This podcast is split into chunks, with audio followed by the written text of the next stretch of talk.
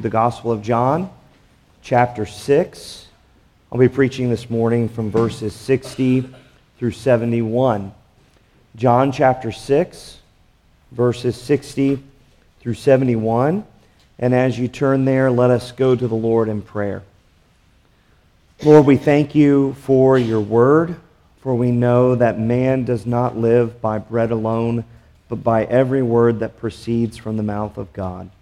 We ask you now to feed us from your word. May it bear great fruit in our hearts. In Jesus' name we pray. Amen. Hear the word of the Lord from John chapter 6, 60 through 71. When many of his disciples heard it, they said, This is a hard saying. Who can listen to it? But Jesus, knowing in himself that his disciples were grumbling about this, said to them, Do you take offense at this? Then what if you were to see the Son of Man ascending to where he was before? It is the Spirit who gives life, the flesh is no help at all. The words that I have spoken to you are spirit and life. But there are some of you who do not believe. For Jesus knew from the beginning who those were who did not believe and who it was who would betray him. And he said, This is why I told you that no one can come to me unless it is granted him by the Father. After this, many of his disciples turned back and no longer walked with him. So Jesus said to the twelve, Do you want to go away as well? Simon Peter answered him, Lord, to whom shall we go? You have the words of eternal life, and we have believed and have come to know that you are the Holy One of God. Jesus answered them, Did I not choose you, the twelve, and yet one of you is a devil?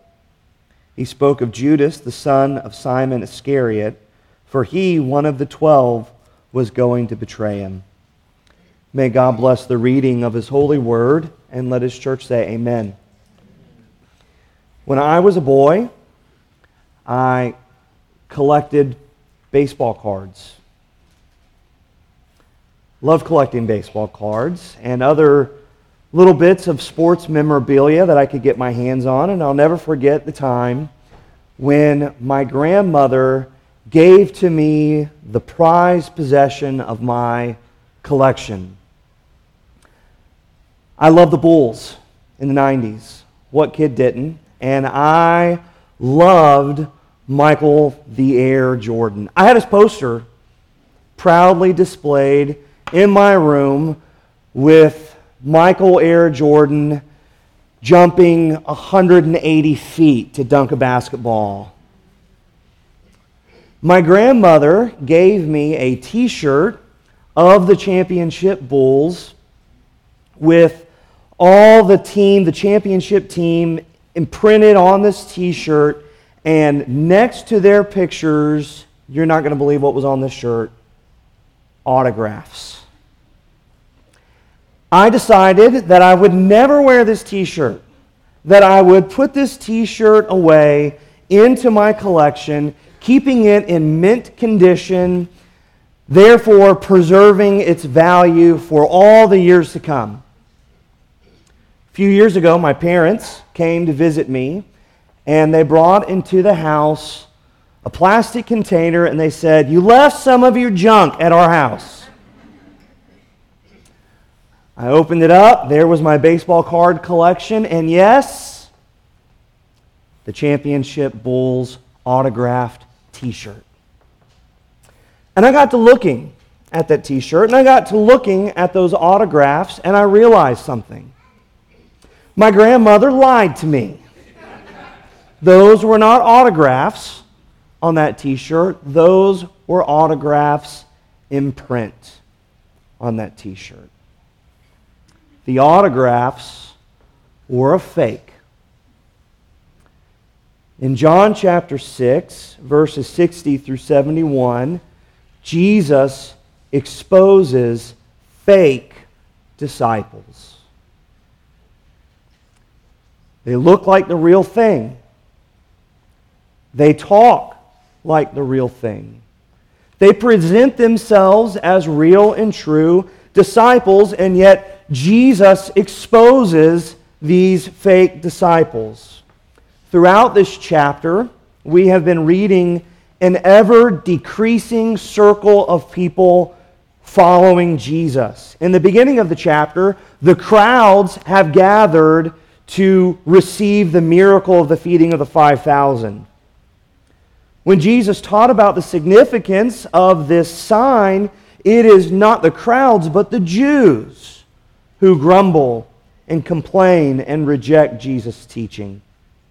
Now, in verses 60 through 71, I wonder if you noticed here, it's no longer the crowds, it's no longer the Jews, but it's many disciples who abandon Jesus. And all that remain as we arrive here at the end of chapter 6 is just the 12 left to follow Jesus, and even one among their own number, Judas, was to betray the Lord. How did Jesus expose fake disciples? Jesus offends the mind to reveal the heart. Jesus gives such an offensive teaching here in this passage about, unless you eat my flesh and drink my blood, you will have no part of me, Jesus says. I am the bread from heaven. We've already looked at all this in John chapter 6. And this teaching is so offensive. What Jesus has done is he has revealed fake, false disciples who were following him. Jesus offends the mind to reveal the heart. And by offending the mind to reveal the heart, there's an ever decreasing circle of people willing to follow Jesus. The crowds have diminished to the Jews, the Jews have decreased to many disciples, and the many disciples have decreased to the twelve, and even among the twelve, one among that number would betray the Lord.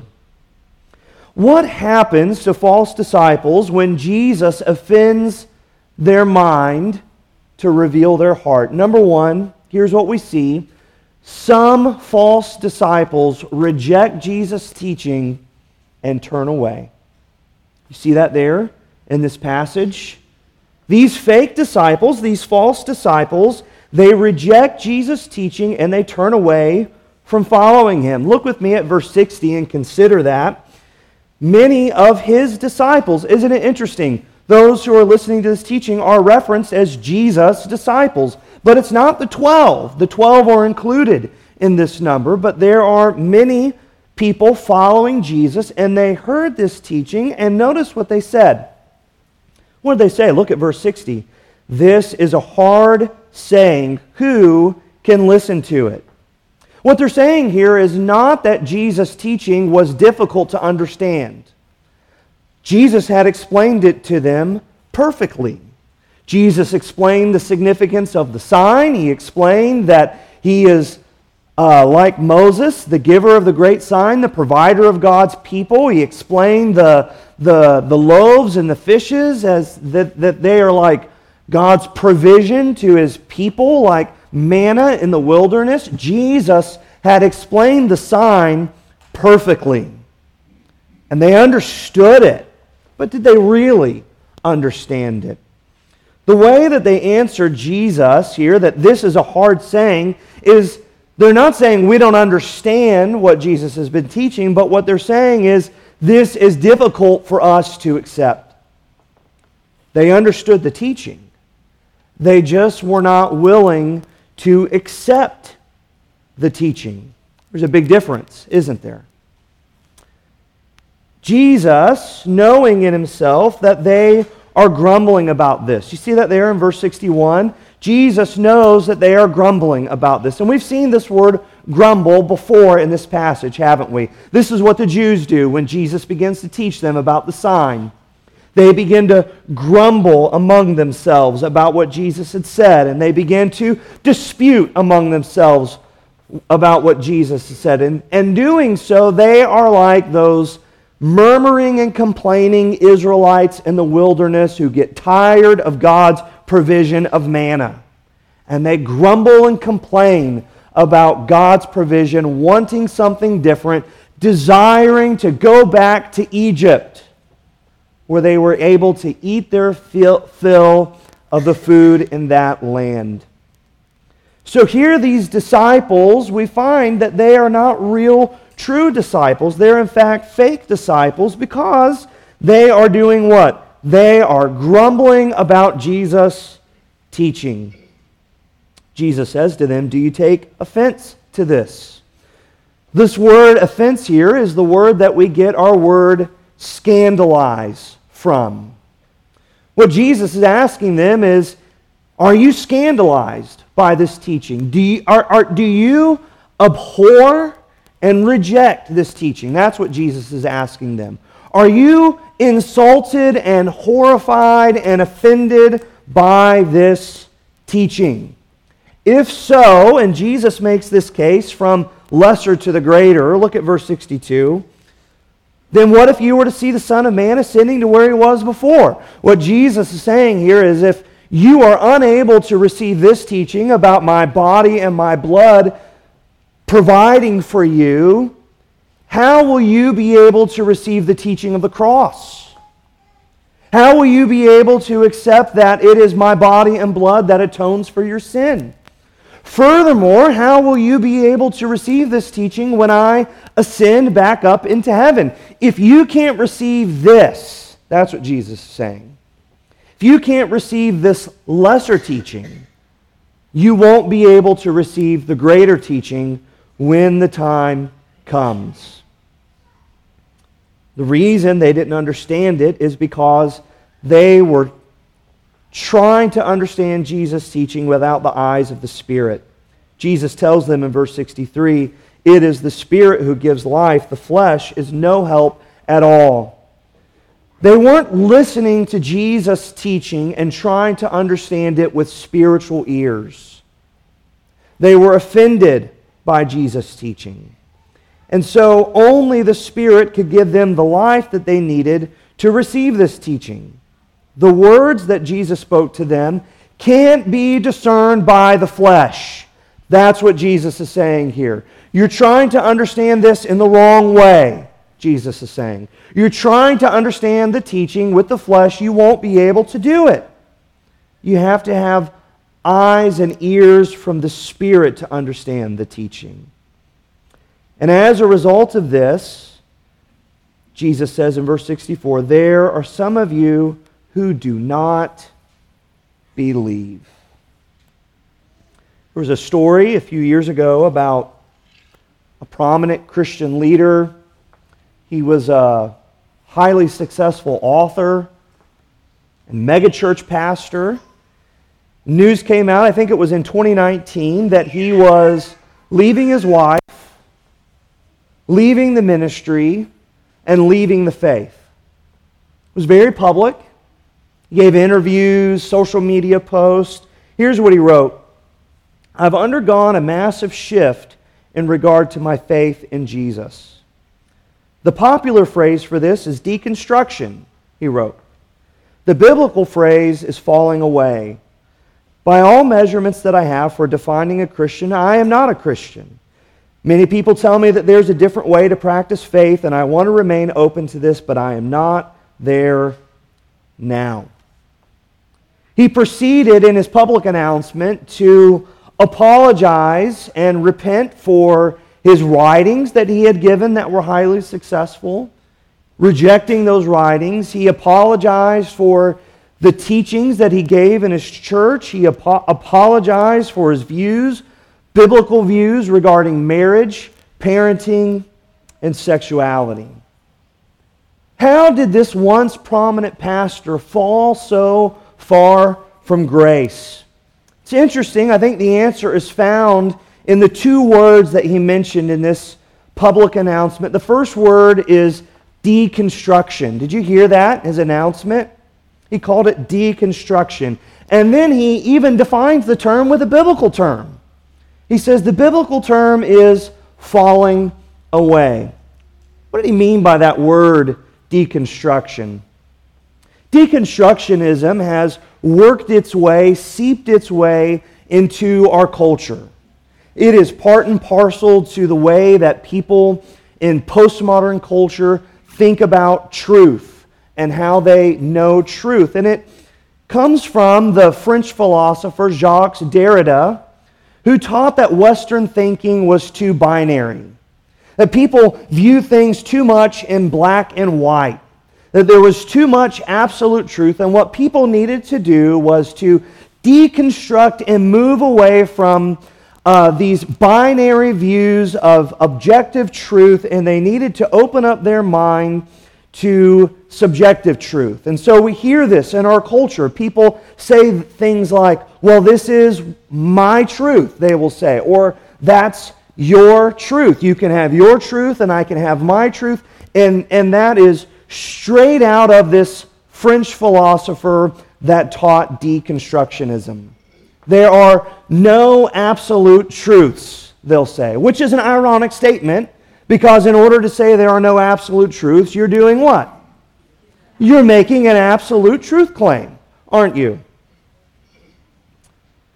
Obedience is the true test of discipleship, isn't it? Have you ever found yourself offended by something that you read in the Bible? Have you ever found yourself confronted by the teaching of Scripture? Have you ever been sitting here in church and you've heard the reading of the law and you thought to yourself, how can Rob stand up there and say that? How dare he? I'm not sure I think that that's true. If you've ever had that feeling before, good. The Word is exposing your heart.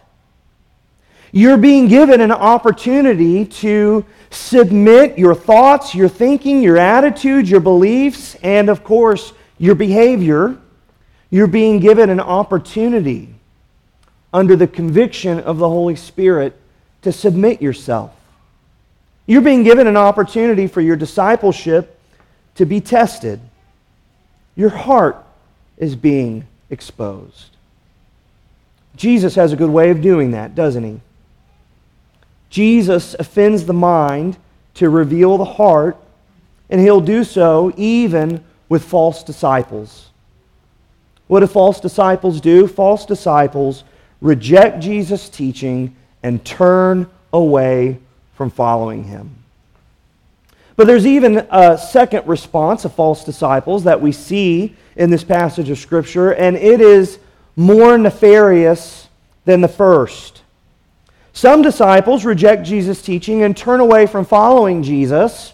However, there are other disciples, secondly, who reject Jesus' teaching and continue following Jesus. Or we might say, continue following him for a time.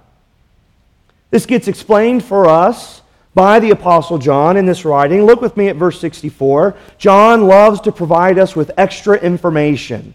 He's doing this all throughout his gospel. You'll see them in little parenthetical brackets in the Gospel of John. And here we have one of them in verse 64. Jesus knew from the beginning who those were who did not believe and who it was who would betray him.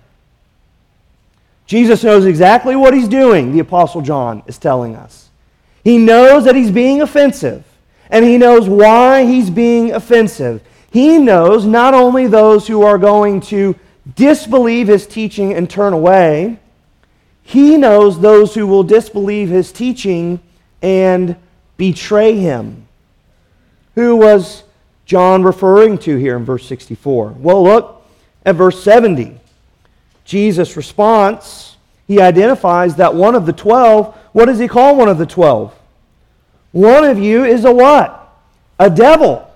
One of you is an adversary to my teaching. One of you is a slanderer to my teaching.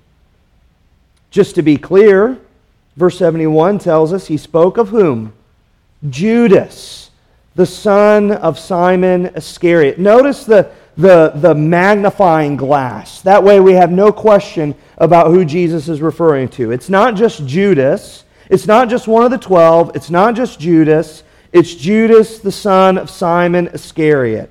For he, one of the twelve, was going to do what? Was going to betray him. In his commentary on this passage, Dr. Hendriksen, he writes this regarding Judas.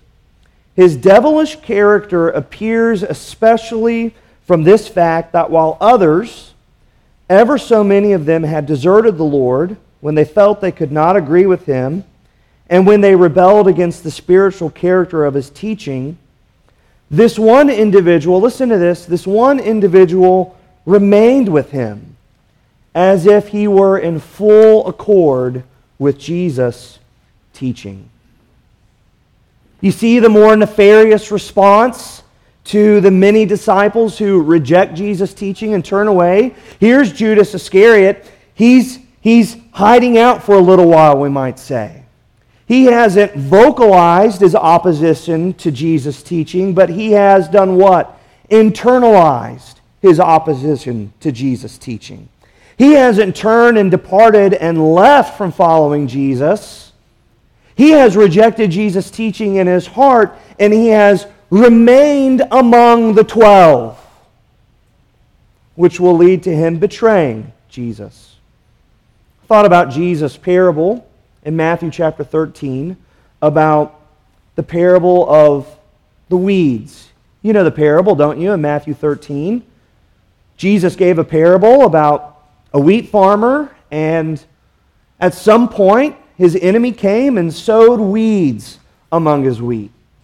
And the wheat and the weeds began to grow up together. And so the servants came to the owner of the field and said, uh, At some point while we were sleeping, your enemy has come, your adversary has come, and has sowed weeds among your wheat.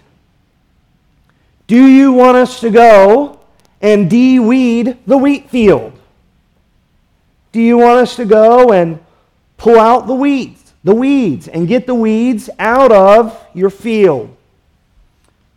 In theology, we make this distinction between the visible and the invisible church. It's what Jesus is teaching here in John 6. It's what Jesus is teaching in that parable in Matthew chapter 13. That there are those in the church who look like disciples. They talk like disciples. They've been received into membership of the church. They've been baptized in the church. They receive the sacraments of the church. They, by all account, look, act, talk like a Christian.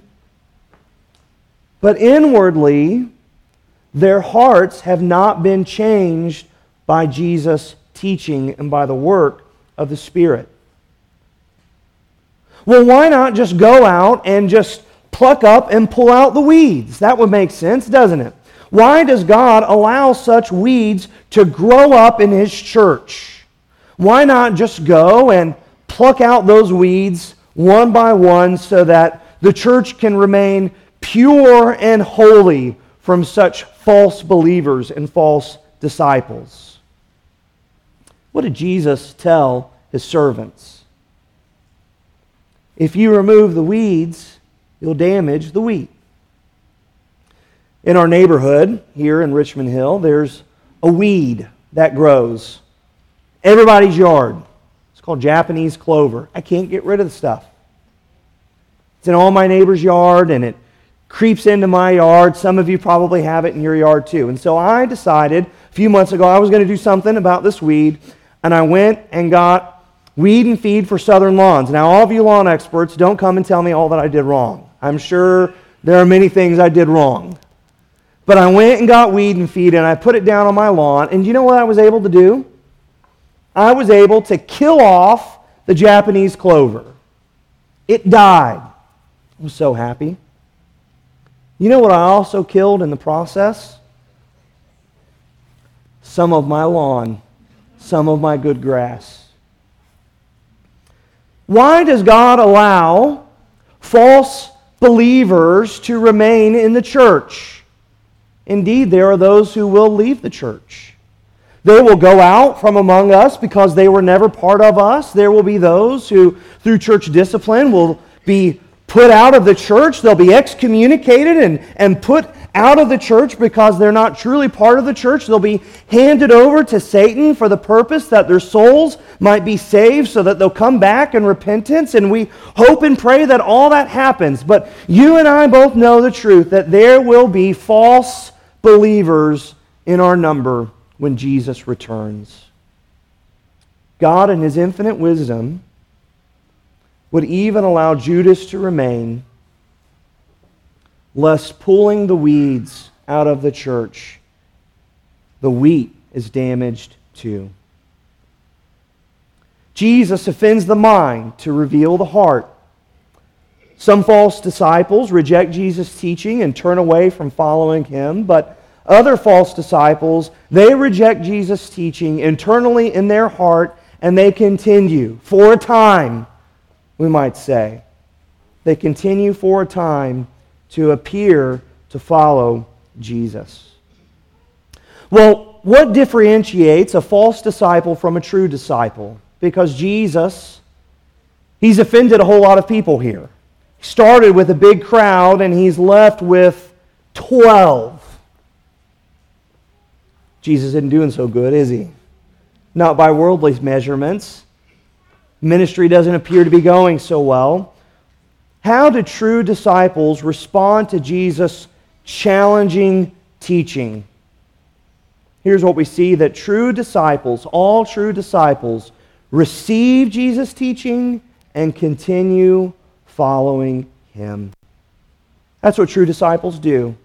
They persevere in the faith, we might say. And as we've learned in John 6, this isn't something that you do of yourself. This isn't something that you muster up yourself. This is a gift of God's grace to enable you to persevere. We've already covered all that in John chapter 6.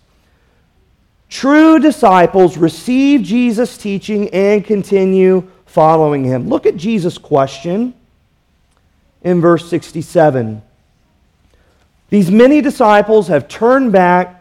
They no longer want to walk with Jesus. And as the dust hasn't even settled yet, Jesus says to the twelve, What does he ask them? Do you want to go away as well? Now, stop for a minute. Does Jesus not know the answer to this question? Jesus is omniscient, isn't he? I mean, we have just read in verse 64 that Jesus knew from the beginning. He knew from the beginning those who were not who were not going to believe and those who would betray him. So why would Jesus ask this question? He knows who's going to continue following him. I'll tell you why. Jesus offends the mind to reveal the heart. Jesus asked this question of his disciples so that they would examine their own hearts. Would they receive Jesus' teaching and would they continue following Jesus' teaching? What is Jesus, how, how, how are they referred to here in John chapter 6? The disciples, these true disciples. How are they referred to? What are they called? They're called what? They're called the 12. This is only one of two places in the Gospel of John where this is a reference to the 12 disciples. Why call them the 12? Throughout John chapter 6, we have been seeing a contrast, haven't we? A contrast between the 5,000 and the Israelites with the manna. We've seen a contrast between the sign that Jesus gave and the sign that Moses gave. We've seen a contrast between the grumbling of the Jews and the grumbling of the Israelites. Jesus refers to these disciples as the 12, I think, because, follow the analogy here, Jesus is wanting to know are you the true covenant people of God? Are you the true Israel? Are you the true 12? Are you the actual ones who will follow and serve me even when my teachings are difficult for you to understand? And how do they respond? Peter speaks on their behalf, doesn't he?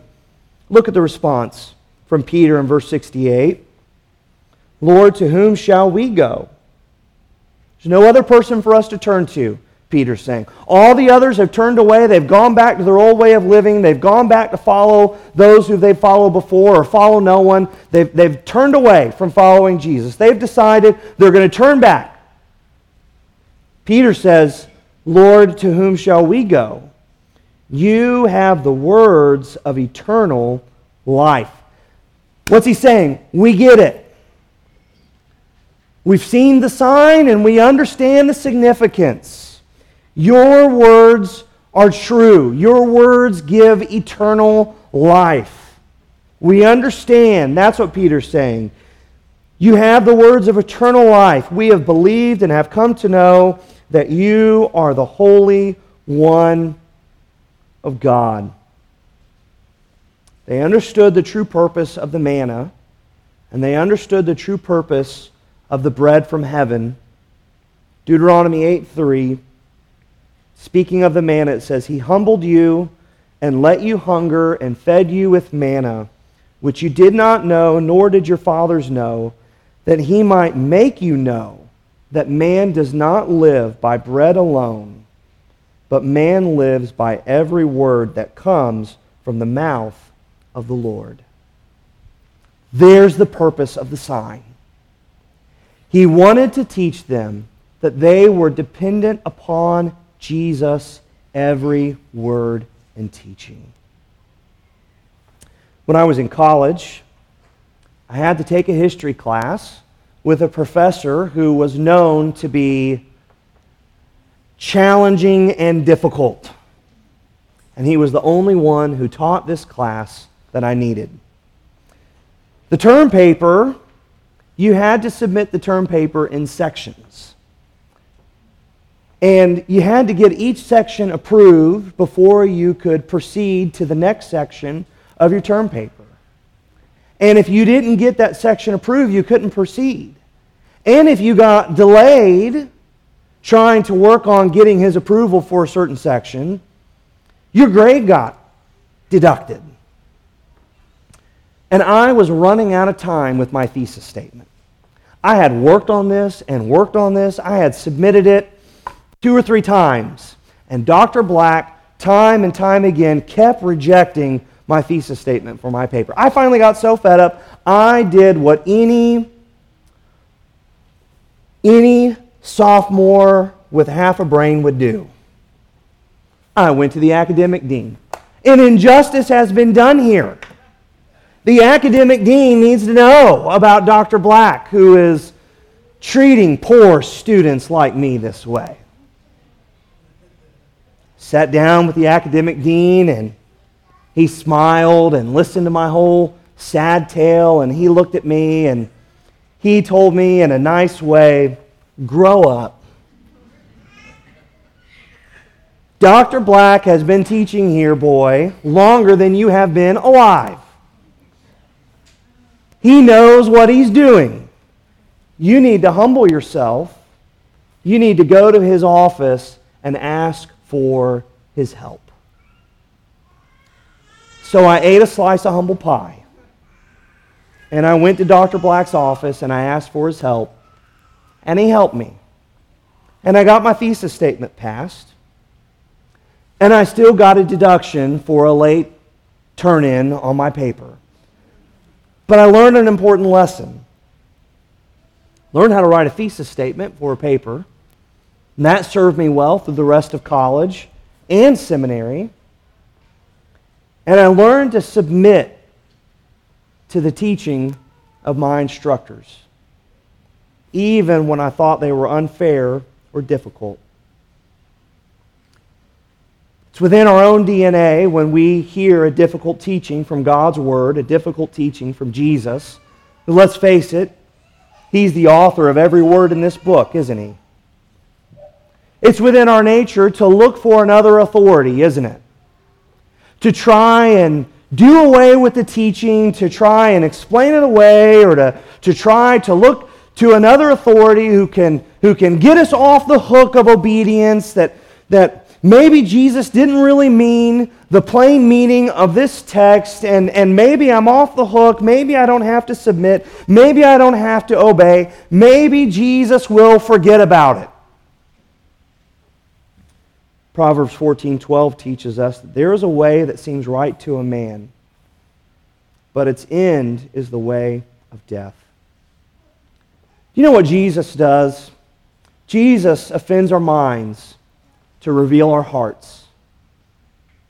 Will we submit and receive to every one of his teachings, even when they're difficult, even when they're hard to receive? All true disciples receive Jesus' teaching and continue following him. So let me ask you a question. Has the Lord written his name on your heart? Or do you have a cheap substitute? If we could open up your heart and examine it a little more closely, would we see an authentic autograph from the Lord? Or would we see a cheap imitation? Some false disciples reject Jesus' teaching and turn away. Have you found yourself turning away from following Jesus because the teachings are difficult? Some false disciples reject Jesus' teaching and continue following. Are you one of those disciples who, with your mouth, you draw close to the Lord, but your heart is far from Him? Or are you a true disciple who receives Jesus' teaching and continues following Him because you know that there is no one else to turn to, because you believe that His words have eternal life?